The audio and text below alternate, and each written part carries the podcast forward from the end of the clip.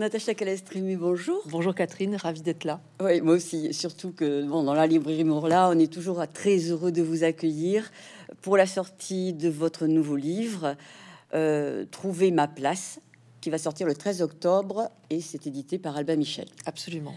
Euh, ce livre, euh, il fait un peu écho à tout votre parcours, qui est quand même particulièrement intéressant.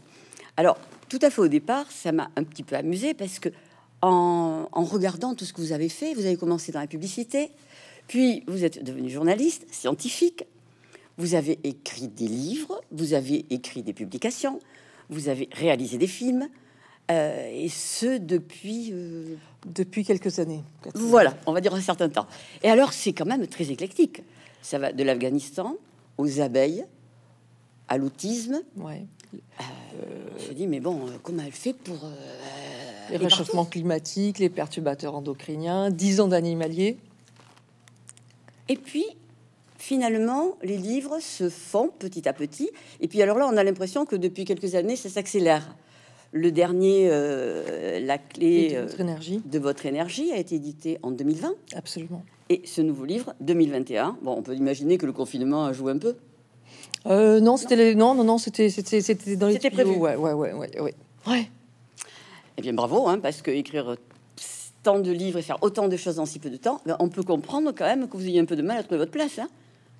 Finalement, comment faire pour arriver à trouver sa place en ayant autant de différences, autant de sujets d'intérêt différents? Et alors, en lisant votre livre, ben, premier chapitre, j'ai la réponse. Ah. Donc, est-ce que vous pouvez ouf, nous l'expliquer? Bien sûr, avec plaisir. Alors, ben, comme vous l'avez dit, euh, de la publicité en passant par le journalisme et la réalisation, je n'ai cessé d'essayer de trouver les moyens de m'amener euh, vers quelque chose qui était ma passion. C'était, je voulais absolument valoriser les, personnalités qui sauvaient le monde sauvage. Donc au départ, mon objectif, c'est réaliser des films documentaires. Et puis, petit à petit, euh, je m'intéresse à la santé. En fait, au moment de l'hécatombe des abeilles à travers le monde, en novembre 2007, je vois l'impact, je passe de, grâce aux abeilles, de l'univers animalier à la santé. Et c'est comme ça que je vais m'intéresser au réchauffement climatique, aux perturbateurs endocriniens. Je vais même euh, présenter une émission qui s'appelait Sur les chemins de la santé. Et euh, et en fait, voilà, j'ai switché du monde animalier au monde santé, à l'univers de la santé. Et dans mes romans, à partir du Testament des abeilles, le voile des apparences, les racines du sang, les blessures du silence, à chaque fois, je distillais, alors ce sont des romans policiers, mais en même temps, je mettais à l'intérieur le fruit de mes enquêtes journalistiques, mais aussi euh, des choses en lien avec euh, euh, quelque chose de moins scientifique, en lien avec l'énergie. Il y a déjà dans les romans des choses que je glissais. Et alors, comme vous l'avez dit très justement, petit à petit, eh bien, je, je m'affranchissais de ça va pas être possible, ça va être mal pris. Et de plus en plus, en fait, au fur et à mesure des livres, je m'autorise à parler de cette énergie impalpable qui est quand même assez étrange, pour arriver à la clé de votre énergie, où là, bah, je me lâche carrément et je me dis, bah, je, vais vraiment parler de ce qui m'intéresse vraiment. Et c'est avec ce cheminement qui a duré euh, un paquet d'années, hein, euh, plus de 25 ans, euh, que j'ai finalement trouvé ma place et que c'est là où je me suis rendu compte que finalement, pour trouver le bonheur, eh bien, c'est souvent quelque chose en lien avec la place donc, c'est pour ça que c'est vraiment dans la continuité de la clé de votre énergie. Ok. Alors, c'est vrai que on voit bien quand même que votre édifice, il est bien construit. Si j'ai bien lu votre livre, euh, votre grand-père était guérisseur. Absolument. Donc, euh, quand on est journaliste scientifique, à passer un grand-père à mixer avec un grand-père guérisseur, on va vers quelque chose quand même qui, se tient entre les deux. Oui, et, je pense que c'est ce qui fait un peu mon originalité, c'est-à-dire que moi, la science me rassure à chaque fois que j'ai découvert des choses euh, sur le plan énergétique, je n'ai eu de cesse de trouver le pendant scientifique euh, en interviewant des euh, chercheurs, des docteurs en physique, en biologie, pour essayer de comprendre, ou en lisant des, manuels de psychiatrie, pour essayer de comprendre ce qu'avait à dire le corps médical, la science. Et ça, c'est vraiment développé dans la clé de votre énergie pour voilà, pour rassurer la personne cartésienne en disant euh, moi aussi, d'ailleurs, j'étais la première à douter de certaines choses et j'avais besoin de me rassurer. Donc c'était important pour moi de me dire le côté guérisseur, finalement, la science ne peut pas tout expliquer, et tant mieux. Gardons un certain mystère de la vie, non? Et puis, euh, mais si on peut expliquer certaines choses par le biais de la science, eh ben c'est plutôt pas mal. Donc voilà, j'ai cette double facette, on va dire. De mixer entre les deux. Alors, on le voit bien dans un exemple que vous donnez, par exemple, par rapport au feu. Oui. Euh, les guérisseurs, les, les, barreurs de feu. ouais. et, et, comment finalement on peut s'approprier cette compétence? Voilà. Alors ça, j'ai pas encore essayé, mais je pense que la prochaine fois que je vais voir quelqu'un qui se brûle, je vais le faire parce que j'ai trouvé ça assez extraordinaire. Et c'est vrai que aujourd'hui, c'est reconnu à l'hôpital. Absolument. Donc, Vous avez tout à fait raison. non seulement, tout à fait. C'est-à-dire que bah, il y a certains médecins qui ont cette intelligence de non pas se dire euh, je peux pas l'expliquer scientifiquement, donc ça ne vaut rien, mais de se dire que finalement les résultats euh, fait par un barreur de feu, puisque c'est le terme barreur de feu qui enlève la brûlure, eh bien, sont supérieurs à n'importe quelle autre action médicamenteuse. Euh, et donc, euh, dans ce cas-là, pourquoi s'en priver? Et quand on voit effectivement, il y a des recherches qu'ont fait certains médecins et, qui ont montré que quand on, fait ça sur un, nourrisson, sur un animal, on peut pas parler d'effets mm. Euh, psychologique. L'animal ne sait pas qu'on lui enlève le feu. Le, nourrisson qui est brûlé euh, et qui s'arrête instantanément parce qu'on vient de lui faire euh, dire quelques mots, parfois en latin, on lui a pas dit je vais te raconter quelque chose en latin et tu vas t'arrêter. Ça s'arrête, il s'arrête instantanément. Et ça, eh ben, il y a un effet qu'on peut pas vraiment expliquer. Parce que parfois, c'est même pas une histoire de, de, vibration, de parce que des, des, personnes arrivent à le faire à distance. Oui. J'ai vu ça aussi. À 6000 km. Donc, c'est, voilà, et ça s'arrête instantanément. On peut pas l'expliquer. C'est comme ça, tant mieux. Alors, cet exemple, vous le donnez dans, le premier livre, je dirais, puisque pour moi, les deux livres sont complètement liés. Hein. Le, premier livre sur l'énergie et le deuxième sur Trouver votre place. Euh, et en, les, en, les, voyant tous les deux, euh, il y a une approche différente quand même entre ces deux livres. Alors, est-ce que vous pouvez nous en parler un petit peu? Avec plaisir. Alors, c'est vrai que la, la genèse de la clé de votre énergie, c'est que au départ, moi, professionnellement, tout va bien. Les choses, euh, ça avance tranquillement, tout va bien. Et puis, en 2011, il y a une espèce de catastrophe où, voilà, il se passe des choses sur le plan euh, familial je m'écroule et, vraiment, je pleure beaucoup. Euh, petit à petit, j'ai des manuscrits qui vont m'être refusés. Mes films sont tous refusés. Je me retrouve au chômage.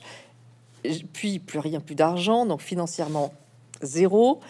ma petite sœur décède ma meilleure amie aussi. Ça, ça dure quatre ans, c'est une descente aux enfers. Et puis, euh, ça, en 2015, j'ai une double hernie discale qui finit de m'achever, on va dire. Et il me faut ça, entre guillemets, pour me rendre compte à quel point je souffre. Et là, je me dis, qu'est-ce que je fais? Donc, j'essaye différentes thérapies, ça marche pas. Et je vais me souvenir que j'ai interviewé des chamans, des guérisseurs, parce que euh, Stéphane Alix, dont vous avez entendu parler, voilà mon mari, euh, on avait réalisé les enquêtes extraordinaires et c'est moi qui castais toutes ces personnes, les, les, chamans, les guérisseurs, les médiums, pour savoir si j'allais les mettre à l'antenne ou pas. Et je les ai écoutés avec bienveillance. Ils m'ont partagé ce qui leur avait permis de se, de relever leur tête, de voilà, de, guérir quelqu'un, etc. Bon. Et donc, euh, à ce moment-là, je me dis, j'ai plus que ça, j'ai rien à perdre, j'y vais. J'y vais même euh, en me disant ça va pas marcher parce que c'est trop simple. Mhm. Et je mets en pratique et, ma vie change, c'est-à-dire fin 2000, ouais, 2015, 2016. Il y a des choses de manière immédiate. La double hernie discale en un mois et demi sans être opéré, rien. Euh, et en voilà, en une année, ma vie change radicalement. Et mon mari me dit, partage ça dans un livre. Et, mais moi, je me, je, me, je me sens pas légitime. Je dis, c'est du bol. Le côté cartésien reprend le dessus. Et je dis, c'est de la chance. Euh, voilà. Il me dit, une double hernie discale, euh, l'enlever avec de la chance. Excuse-moi, mais bon, enfin, je veux pas l'entendre.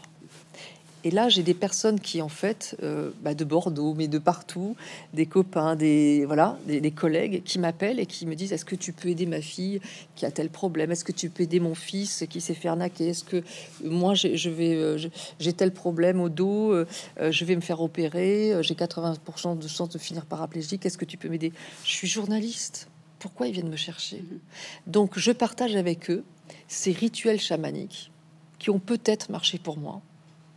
Je les transforme en protocole pour que ça soit plus simple. C'est ma contribution. C'est-à-dire que j'ai rien inventé. J'ai juste transformé des rituels chamaniques en protocole. Mhm. Et ça marche avec eux. Et là, euh, ben, vous le savez, Catherine, euh, quand on sait que un médicament, il est comment dire, validé lorsqu'il atteint 55% en statistique de réussite, eh bien, j'arrive à plus de 90% de réussite. Donc, statistiquement, je peux plus me ranger derrière la chance. Ce serait malhonnête. Donc, je vais proposer des ateliers. Et très vite, le corps médical vient, des médecins, des psychiatres, des psychologues qui veulent se former à ces rituels chamaniques, à ces protocoles. Et là, moi, j'en reviens pas. Ça me redonne la chair de poule rien oui, parler. J'imagine, oui. Oui. Et j'ai même des psychiatres qui, m'envoient leurs patients, enfin, des trucs de fou. Et là, je me dis, bon, ben là, il faut que je partage avec le plus grand nombre. Et c'est comme ça que, en janvier 2020, la clé de votre énergie est sortie. Voilà. Et c'est à travers, bon, parce que c'est devenu un best-seller, la chance, en fait, c'est que le confinement a aidé ce livre. Mhm. Et oui. Vous savez pourquoi? Parce qu'en fait, tout simplement, les gens ont du temps et ils ont envie de se guérir, ils, ont envie de se libérer de leur fardeau émotionnel, de leurs problèmes. Et ils ont, en fait, grâce au bouche à oreille, uniquement grâce au bouche à oreille, parce qu'il n'y a pas de presse, on peut pas aller voir dans les télés, les machins, on peut plus faire ça. Mm. Donc, rien que le bouche à oreille, les personnes se disent mais moi je me suis guérie d'un eczéma et moi j'ai j'avais un problème d'argent et j'ai trouvé l'amour et machin et donc, ça fait, euh, en fait, ça fait boule de neige. Je, je, fais rien, voilà. Et, donc, euh, les gens se sont dit, ils ont cherché quelque chose, un, un, document, document qui pouvait leur permettre d'être finalement autonomes pour résoudre leurs problèmes ou améliorer leur vie. Et à travers leurs remarques et surtout leurs questions et parfois leurs critiques, mm-hmm. eh bien, euh, c'est comme ça qu'est est, sorti trouver ma place. C'est-à-dire que euh, j'ai compris que finalement, en donnant ces 22 protocoles pour se libérer émotionnellement, j'explique ma démarche, je, j'ai cependant scientifique où je rationalise et je, où je donne les choses. Et mais je me suis rendu compte que c'était essentiel de finalement guider les personnes. Et donc d'en trouver ma place, j'ai proposé sept grands thèmes. Trouver sa place, c'est quoi? Finalement, c'est, enfin, accéder au bonheur, c'est quoi? C'est être à sa place dans son travail. Euh, on le sait, quand euh, on n'est pas valorisé à juste titre par rapport au travail fourni, on le vit mal. Non? Normal. Normal. Si euh, on ne gagne pas autant d'argent que finalement, euh, par rapport pareil à l'investissement de son travail, on le vit mal aussi. Euh, si dans son couple, on est soit dans l'ombre de son mari, soit on a peur de lui faire de l'ombre. C'est-à-dire qu'on a une carrière. Vous voyez ce que je veux dire Les femmes, euh, peut-être que ça vous parle. Oui, non, j'ai rien dit. voilà, on, a, on a professionnellement une certaine réussite, une certaine aura, et finalement, eh ben, notre conjoint, notre compagnon peut vivre mal le fait qu'on soit quelque part dans la lumière. Bon, et eh ben, c'est une histoire de place. Être chez soi bien, c'est une histoire de place, mais aussi dans sa famille. Imaginons même quelqu'un qui a une super réussite professionnelle, sentimentale, financière. Mais au fond de lui, il y a quelque chose de l'ordre d'une tristesse, quelque chose d'une absence de reconnaissance de notre place, parce que peut-être qu'on n'a pas été, euh, on n'a pas eu la place qu'on aimait à travers ses parents. Mhm où on a été comparé entre son frère et sa sœur, ou peut-être que euh, il y a un frère ou une sœur qui a été valorisé et pas soi. On a dès notre petite enfance pas été à notre place. Et qui plus est, si on n'a pas été désiré, c'est-à-dire que trouver sa place quand on n'est pas désiré, c'est pas évident.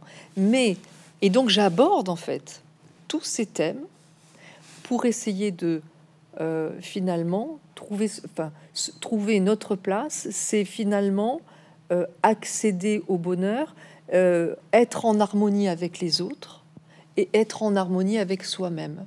sur le plan de sa santé et sur le plan de son moral. Je vous donne un exemple.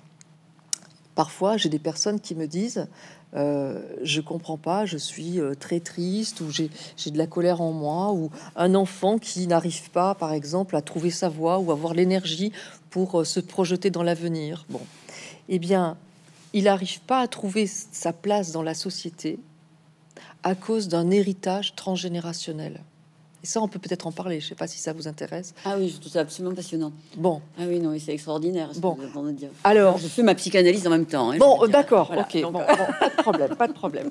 Alors, génial. Donc, en fait, euh, ce que j'explique, c'est que, euh, et ça, c'est grâce à l'épigénétique qu'on a mm. compris ça. C'est-à-dire qu'une épreuve mal vécue et pas résolue par une personne, eh bien, va se transmettre par elle, va, elle va transformer l'expression des gènes de la personne et cette transformation des gènes de la personne va se transmettre à sa descendance. Et aussi oh, ça peut sauter même une génération. Bon en tout cas ce que l'épigénétique montre génétiquement parlant eh bien les euh, d'un point de vue psychologique on appelle ça l'héritage transgénérationnel et donc à partir du moment où on se dit je ne sais pas euh, comment faire pour euh, trouver l'amour. Je ne sais pas comment faire pour que mon enfant soit heureux. Je ne sais pas comment faire pour être bien dans mes baskets. Je ne sais pas comment faire pour avoir un bon boulot. Malgré tout ce que je fais, dans 90% des cas, Catherine, eh bien, c'est un héritage transgénérationnel. Et donc, dans ce livre-là, Trouver ma place, je prends la main le lecteur en lui disant reprenons l'exemple de l'enfant qui euh, a du mal à se projeter, qui peut être rivé à ses jeux vidéo et à Netflix ou euh, ce genre de choses, ce que le confinement a d'ailleurs renforcé. Hmm? Bon, eh bien, il y a quelque chose de l'ordre de cet enfant qui n'arrive pas à trouver de sens de sa vie. Il va falloir chercher, et là je donne tous les, exemples, qui avant cet enfant, et donc même le parent le fait lui-même, qui avant moi a perdu le sens de sa vie en perdant un enfant, faisant une fausse couche, une interruption de grossesse. Quelque part, les mots naissance et mort ont été associés. Et naissance et mort, ça va pas ensemble. Et donc, il y a quelque chose de l'ordre du non-sens. Mhm.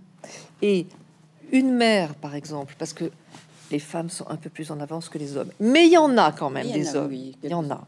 Et de plus en plus. bon une, maman ou un papa qui se désespère par rapport à son enfant, eh bien, en se posant cette question-là et en disant, moi j'ai fait une fausse couche, ma mère aussi, probablement d'autres avant, en faisant le protocole 7 ⁇ qui découvriront. Bon, eh bien, on va travailler justement énergétiquement sur ce fardeau émotionnel qui ne nous appartient pas. Et ça va avoir un impact alors que l'enfant il fait rien, mhm. quel que soit son âge.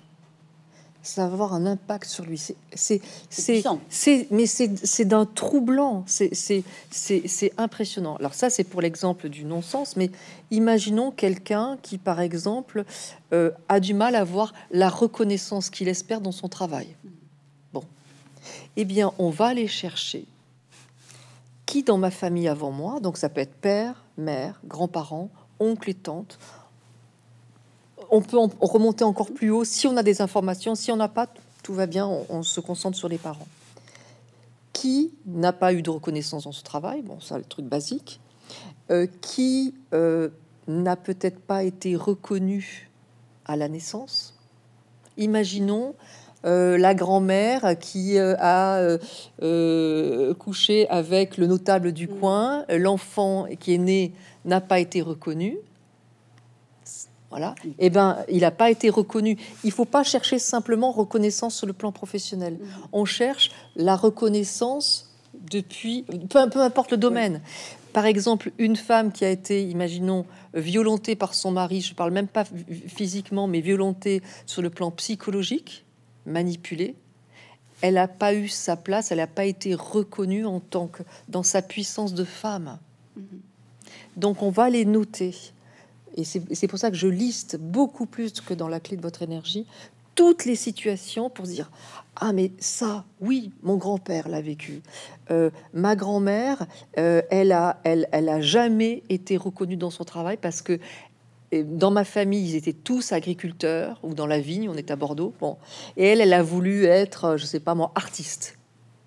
Eh bien, elle a jamais été reconnue dans sa famille comme étant quelqu'un de sérieux parce qu'elle n'était pas dans les vignes ou est-ce que parce qu'elle n'était pas dans le cursus de la famille qui était quelque chose de la reconnaissance, voyez?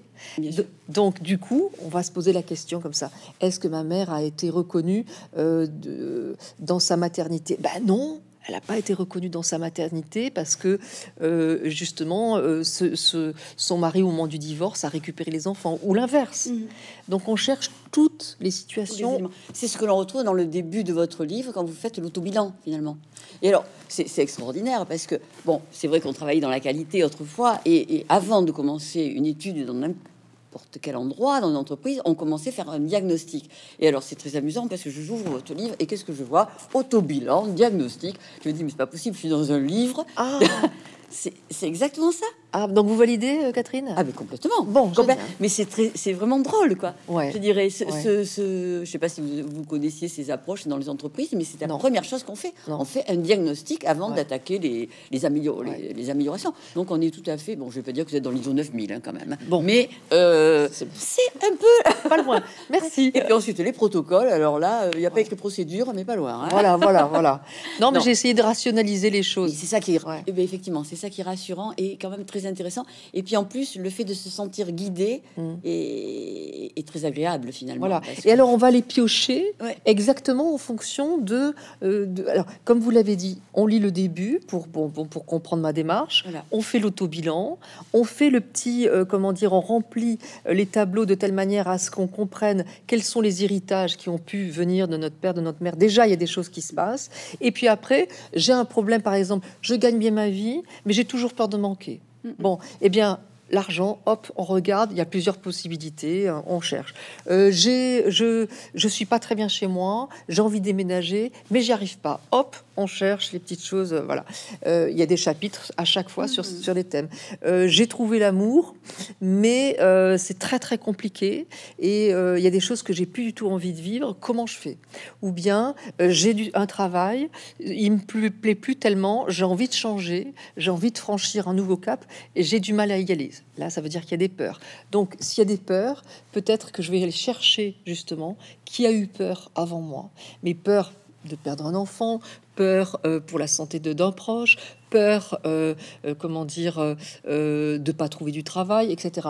Et l'avantage, c'est que quelle que soit la personne qui lit le livre et qui se projette à la fois sur son cas, mais aussi sur ses enfants mmh. ou même ses parents, hein, bon, eh bien, l'avantage, c'est que en faisant les protocoles soi-même, ça impacte sur l'ensemble de la famille. Et très souvent, j'ai des personnes qui me disent, euh, notamment par exemple par rapport à la manipulation ou le harcèlement. Je me souviens d'une dame, psychologue, psychothérapeute, et elle me, elle me parle de sa fille bipolaire qui est en hôpital psychiatrique. Elle, elle a décidé d'y aller d'elle-même.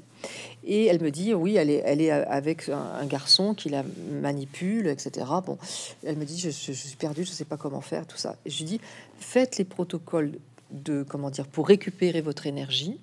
Et parce qu'à l'intérieur, il y a une phrase pour aider son enfant. Bon. Et elle reprend contact avec moi un mois plus tard. Et elle me dit, j'ai fait les protocoles 5 et 6 plusieurs fois. Et elle me dit, c'est étonnant parce qu'elle me dit, moi, ça va un peu mieux, mais ma situation s'est pas encore améliorée. Par contre, ma fille, trois jours après le protocole, elle a quitté son, son, son, copain. Et, et, et, et, alors, et cette personne, j'y pense parce qu'il s'est repassé à nouveau trois mois.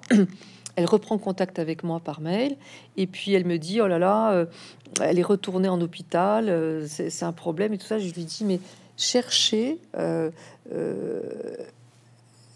avec quelle personne vous n'avez pas fait les protocoles? Parce qu'on les fait seuls, hein. on n'a pas besoin d'aller chercher, de faire venir quelqu'un en disant Au fait, maman, j'ai un protocole à faire avec toi, je vais te dire tes quatre vérités. Non, on fait ça tout seul. Hein. Bon, c'est important de le préciser. C'est pour ça que ça marche avec les personnes défuntes aussi. Hein. Mm. Bon. Et elle, elle l'a refait donc avec des personnes qu'elle avait oubliées. Elle avait oublié des ex, des ex-collègues. Et, là, elle m'a repris contact avec moi. Elle me dit, mais non seulement ma fille est sortie de l'hôpital, c'est quand même étonnant. Elle me dit, mais elle, arrive à se faire à manger toute seule maintenant. Euh, elle était un peu anorexique, sa fille, je crois. Donc voilà. Donc elle me dit, il y a quelque chose de l'ordre de, enfin, ça avance. C'est troublant. Elle me dit, elle, va se faire ses courses toute seule. Elle ne pouvait pas. Voilà. Donc ça va mieux pour soi-même, ça va mieux pour notre entourage.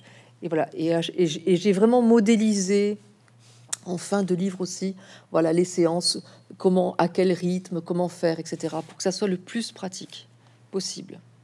Ah oui, non, mais c'est vrai que c'est très très intéressant. Alors, il y, y, a aussi, alors je le dis peut-être dans le désordre, hein, mais je, je, fais émerger tout ce qui m'a vraiment euh, oui, tilt. Oui. Euh, l'approche que vous avez par rapport à la perte d'énergie. Oui. Là, ça, je trouve ça très très puissant. Et alors, ça m'avait pensé en même temps mm. au syndrome de Stockholm. Oui. Voilà. Alors, si vous pouvez nous en parler un peu, Bien parce que ça, cette partie-là, je crois qu'elle touche beaucoup de monde. Oui, absolument. Alors, ben, chaque fois, enfin, ça, c'est le résultat de, mes, recherches, mais si, si, on devait résumer, chaque fois qu'on vit une épreuve, on perd de l'énergie.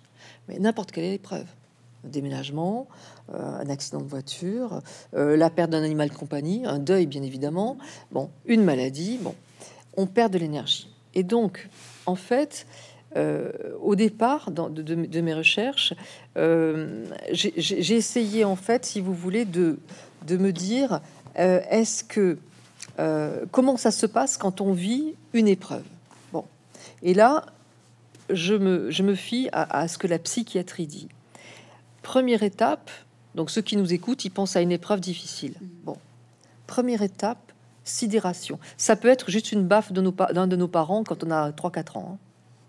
Bon, sidération. Donc on est pétrifié. Deuxième étape, très rapide, dissociation. On regarde la situation comme si on était extérieur à soi-même, on est comme si on était dans un film. Troisième étape, tout aussi rapide, fuite mentale. On est incapable de penser. Ça veut dire que, par exemple, devant l'autorité d'une mère ou d'un père, bon, qui nous dit ouais, ce que tu as fait, pourquoi tu m'as menti, machin, etc. Bon, eh bien, il y a ces trois étapes sidération, dissociation, fuite mentale. Et puis tu pourrais réagir. Qu'est-ce que tu as à dire pour te défendre? Et on dit rien. C'est pas qu'on veut pas, c'est qu'on ne peut pas. On est en état de fuite mentale. Et la chose intéressante, c'est que quand les psychiatres parlent de fuite mentale, les énergéticiens parlent de perte d'âme. Alors, l'âme, c'est quoi? L'âme, euh, les énergéticiens disent qu'il se trouve au centre de notre plexus solaire, là où il y a le, maximum de centres nerveux du corps, et euh, le système nerveux central du corps, plus, plus de manière plus française. Bon. Et euh, en fait, euh, l'âme, c'est le support de notre conscience, de notre confiance en soi, de notre estime de soi, de notre énergie vitale. Et cet événement vient de nous priver de notre confiance en soi, de notre estime de soi, d'un peu de notre énergie vitale et de notre façon de penser. Donc, cette énergie s'en va, c'est étonnant. Et alors là, pour essayer de comprendre, je pense que c'est important de le dire, c'est que moi j'avais besoin de savoir l'énergie, pourquoi on avait de l'énergie et, d'où ça venait, parce que voilà. Et là, je me suis rapproché de, Philippe Bobola, qui est euh, euh, docteur en, biologie, en physique euh, et aussi chercheur sur le cancer, qui m'a expliqué que notre corps est constitué d'atomes. Et un atome, c'est quoi? C'est donc milliards de milliards d'atomes. Et un atome, c'est 0,01% de matière, le noyau, et 99,99% de vide. Sauf que ce vide est en réalité de l'énergie et de l'information. Donc notre corps est presque 100 fois plus, donc 99 fois plus, euh, 99, rempli d'énergie et d'information que de matière. C'est troublant. Mm. Donc une épreuve, un, une remarque désobligeante. Oh, euh, Natacha, t'as pas bonne mine aujourd'hui. Bon, eh bien, si je suis constitué à 99,99% d'énergie et d'information, l'information que je suis en train de recevoir, cette épreuve-là, ça touche ce qui me constitue à 99%. Et c'est pour ça que le corps qui cherche à nous protéger fait partir une partie de notre énergie. Et c'est pour ça que quand on dit j'arrive pas à prendre décision, je suis perdu, ou face à son attitude, je suis perdu, etc. On vient de perdre de l'énergie. On a été déstabilisé, on a perdu de l'énergie. Et cette énergie, elle s'échappe en dehors de nous. Et pourquoi on est fatigué? Moi, j'ai rencontré un médecin une fois qui m'a dit Je suis en fatigue chronique depuis l'âge de 18 ans. Fatigue chronique. Il est médecin et euh, il fait du tennis. Enfin, c'est quelqu'un de sportif. Il m'a dit Mais je suis en fatigue chronique.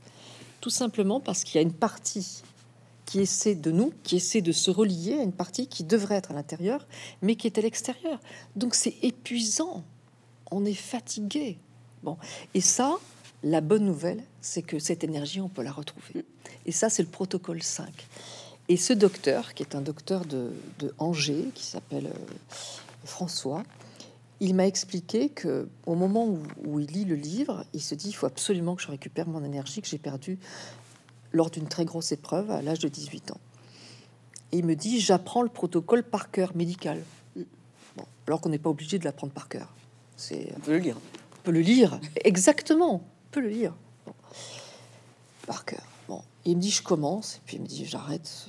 C'est tellement simple et ridicule que il me dit je me dis ça peut pas marcher, c'est impossible que ça marche. Il me dit je me couche, deux heures du matin, ma femme est pas là, bon, je me retrouve dans mon lit et je, je, dors toujours pas. Et j'ai de faire le protocole. Il me dit là j'ai senti quelque chose physiquement. Il a de la chance parce que moi je ressens rien quand je fais le protocole. Lui, il a senti, il me dit, dans mon dos, j'ai senti des frissons de parcourir quelque chose de l'ordre de la reconstruction, quelque chose. Il me dit, c'est comme s'il y avait une densité à l'intérieur de moi, quelque chose qui revenait. Qui revenait. Bon. D'ailleurs, ceux qui veulent euh, voir ce témoignage, il est sur mon site. Euh, il, dit qu'il est médecin, à visage ouvert, il explique ça. Et, euh, et il me dit, la, ma fatigue chronique a disparu. Et me dit, mais le plus troublant, c'est que ma fille, qui vient nous voir de temps en temps, me dit, n'était pas du tout au courant que j'avais fait cette chose-là, m'a dit, papa, t'as plus la pêche qu'avant.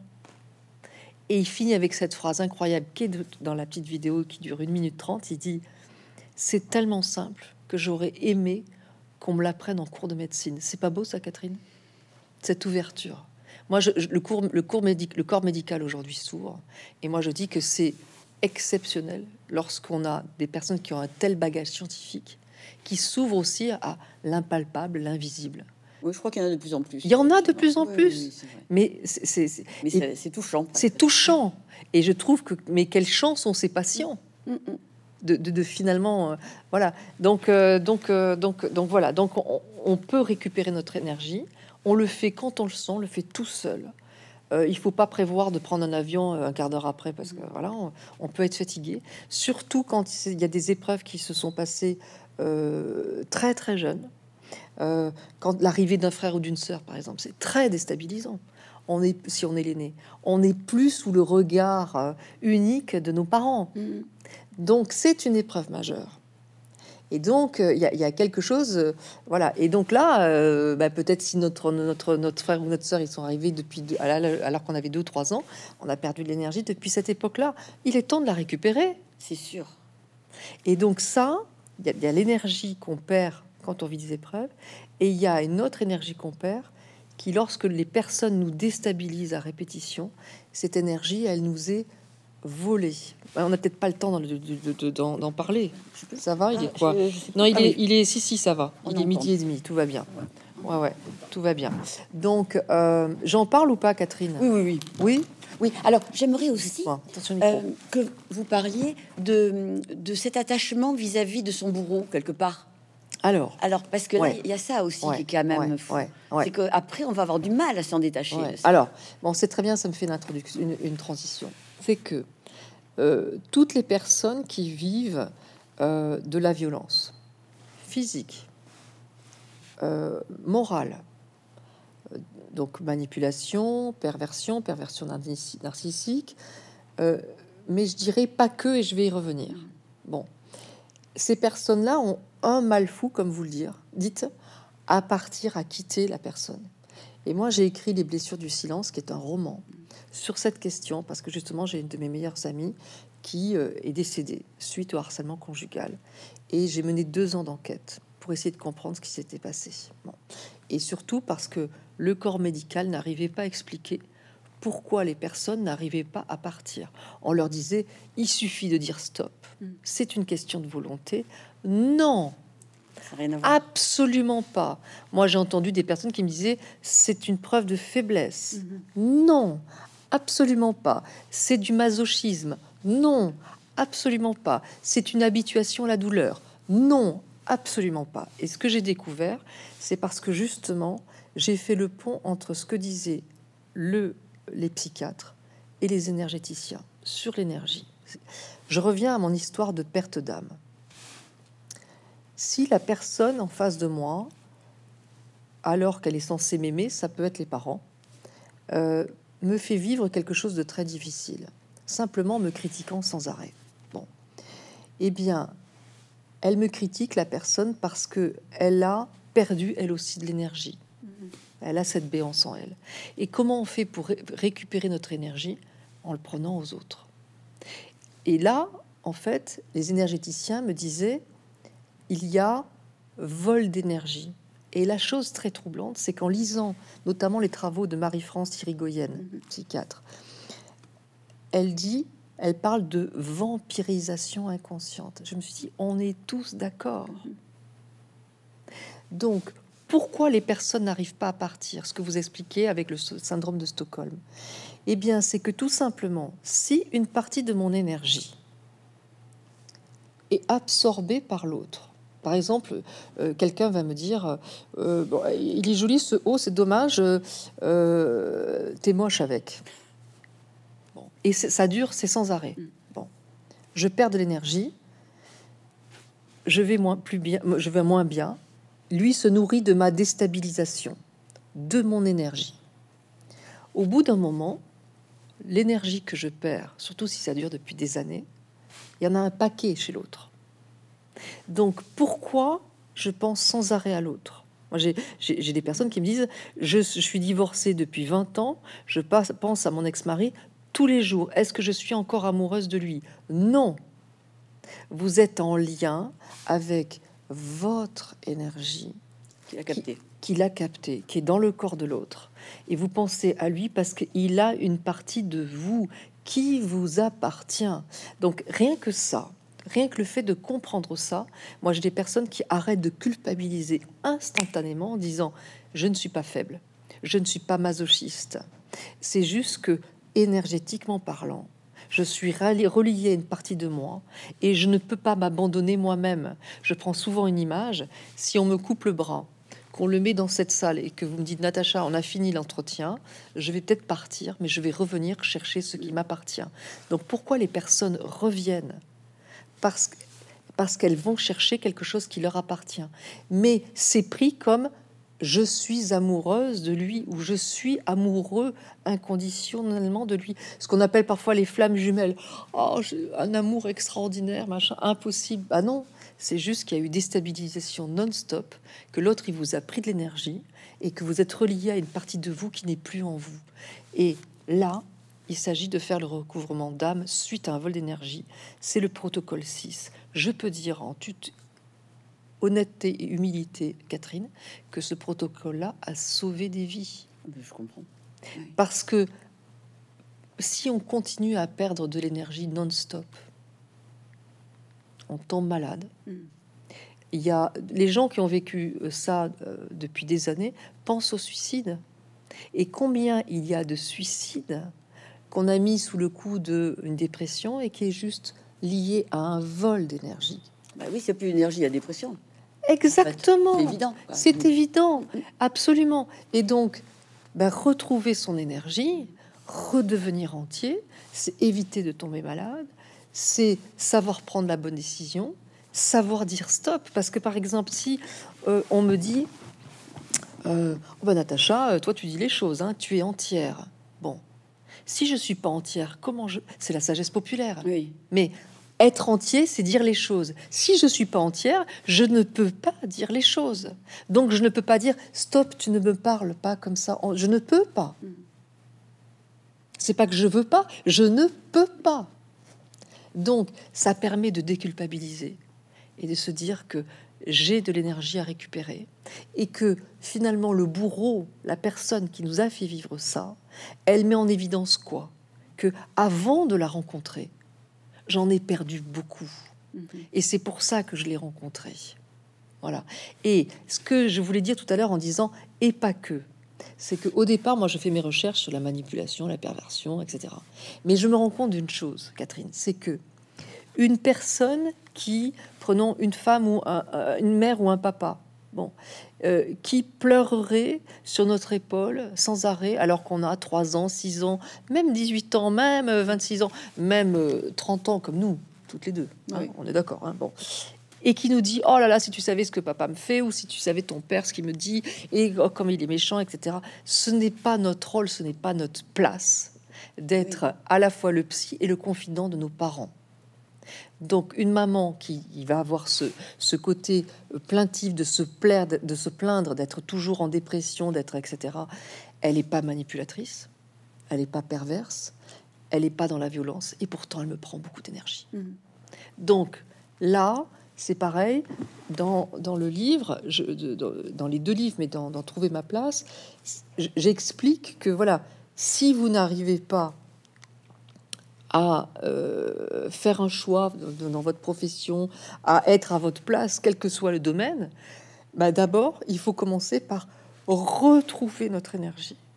Donc, retrouver l'énergie que j'ai perdue suite à une épreuve, mais retrouver aussi l'énergie que des personnes qui me l'ont volée. Mhm. Et parfois, eh ben, on a rencontré un petit copain quand on avait 17 ans et qui nous a déstabilisés. Il faut pas l'oublier, là, celui-là il faut voilà. Et donc en fait, tant que ça va pas mieux, ben, c'est qu'on a oublié quelqu'un. Donc c'est pour ça que je dis prenez un petit cahier dans lequel vous notez tel jour j'ai fait tel protocole avec un tel, etc. Ah mais j'ai jamais fait lui, voilà. Mhm. Alors à la limite, ça peut même soigner celui qui était, je dirais, le pervers euh, narcissique, peut-être euh, sous cet angle-là. Alors complètement, ça peut. S'il est, s'il est dans un état, oui, parce qu'effectivement, vous avez raison, Catherine, c'est-à-dire que euh, je fais en sorte de récupérer l'énergie qui me manque et je fais en sorte de, que lui récupère l'énergie que quelqu'un d'autre lui a volée. Oui, et puis peut-être que finalement ce trop plein d'énergie le pollue aussi. Non, parce que lui, il a, lui, il a un vide. S'il agit comme ça, c'est qu'il a une estime de lui-même mm, mm. à ce niveau-là, que le seul moyen pour lui de récupérer l'énergie, c'est de déstabiliser l'autre pour pouvoir la récupérer. Donc, euh, donc euh, il n'a pas trop plein. S'il fait ça, c'est qu'il est en difficulté. mais c'était quand même pas la sienne, donc c'était peut-être pas très bon pour lui non plus. C'est mieux que rien. C'est mieux que rien pour lui. C'est pour ça qu'il le fait. Mm, mm. C'est pour ça qu'il le fait. Ouais, voilà. Donc, euh, et, et, et, et, ce qui est formidable, c'est de se dire que finalement, peu importe ce que j'ai vécu, peu importe le nombre d'épreuves que j'ai vécues, même s'ils sont durs, eh bien, les choses peuvent changer. Moi, j'ai une dame qui a 86 ans, un monsieur qui a 81 ans, ce sont les, plus, les, personnes les plus âgées qui m'ont écrit, qui m'ont dit euh, qu'elle travaillait sur elle. Et une dame, je me souviens, à La Rochelle, qui m'a dit, euh, j'oublierai jamais ce moment-là, je, je, donnais une conférence, 92 ans, et elle me dit, je vais faire, euh, je vais faire vos reset énergétiques, me dit-elle, parce que je vais à l'hôpital pour aider les petits vieux, me dit-elle, à 92 ans, et j'ai besoin de toute mon énergie. J'ai trouvé ça magnifique, d'une beauté.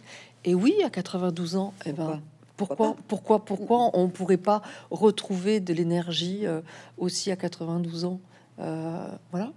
Il n'y a pas d'âge pour. Euh, et ce qui est formidable, c'est que les jeunes. là, j'ai donné une conférence à, à Tarbes la semaine dernière, et il y avait plein de jeunes, 20, 22, 24. Justement, à ah. ce sujet, oui. je me disais, il faut que vous écriviez un bouquin pour les enfants.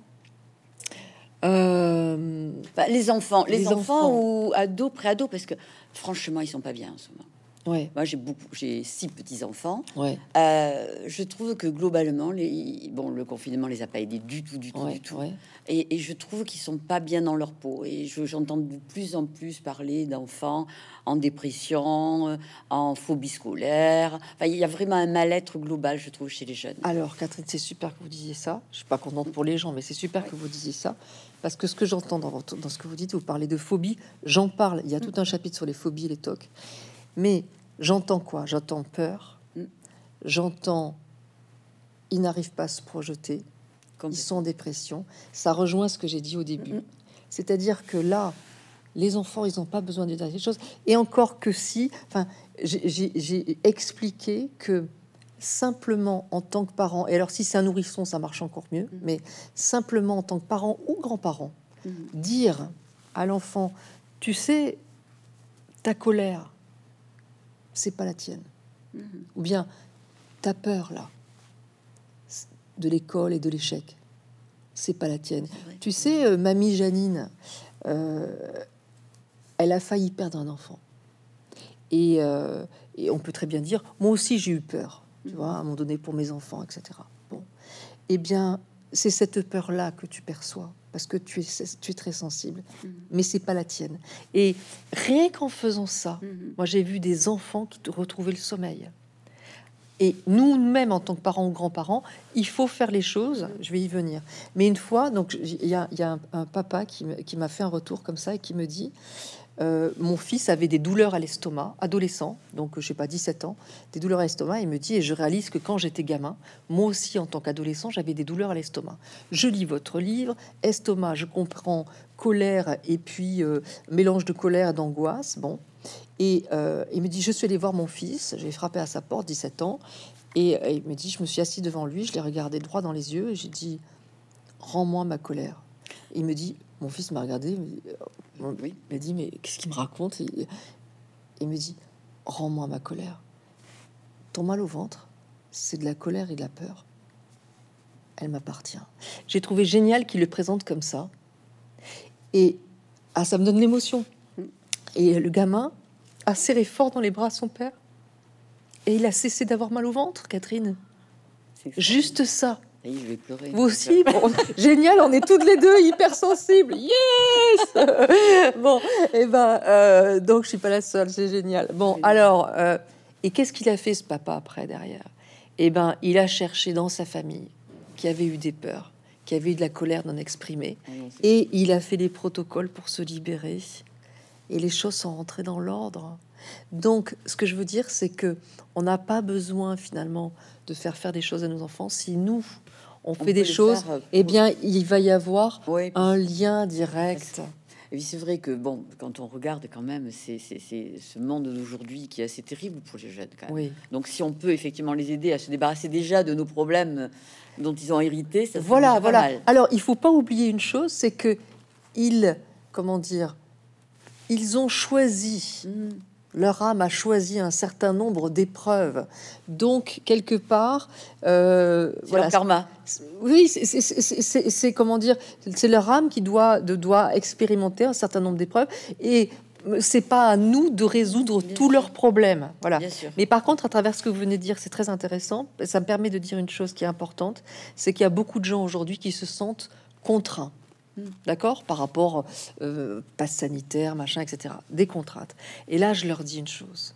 Cherchez dans votre famille qui a été contraint. Un grand-père qui a été contraint de faire la guerre? Ou le, service du travail obligatoire? Une mère qui a été une grand-mère qui a été contrainte d'élever cinq enfants toute seule parce que le grand-père est jamais revenu de la guerre?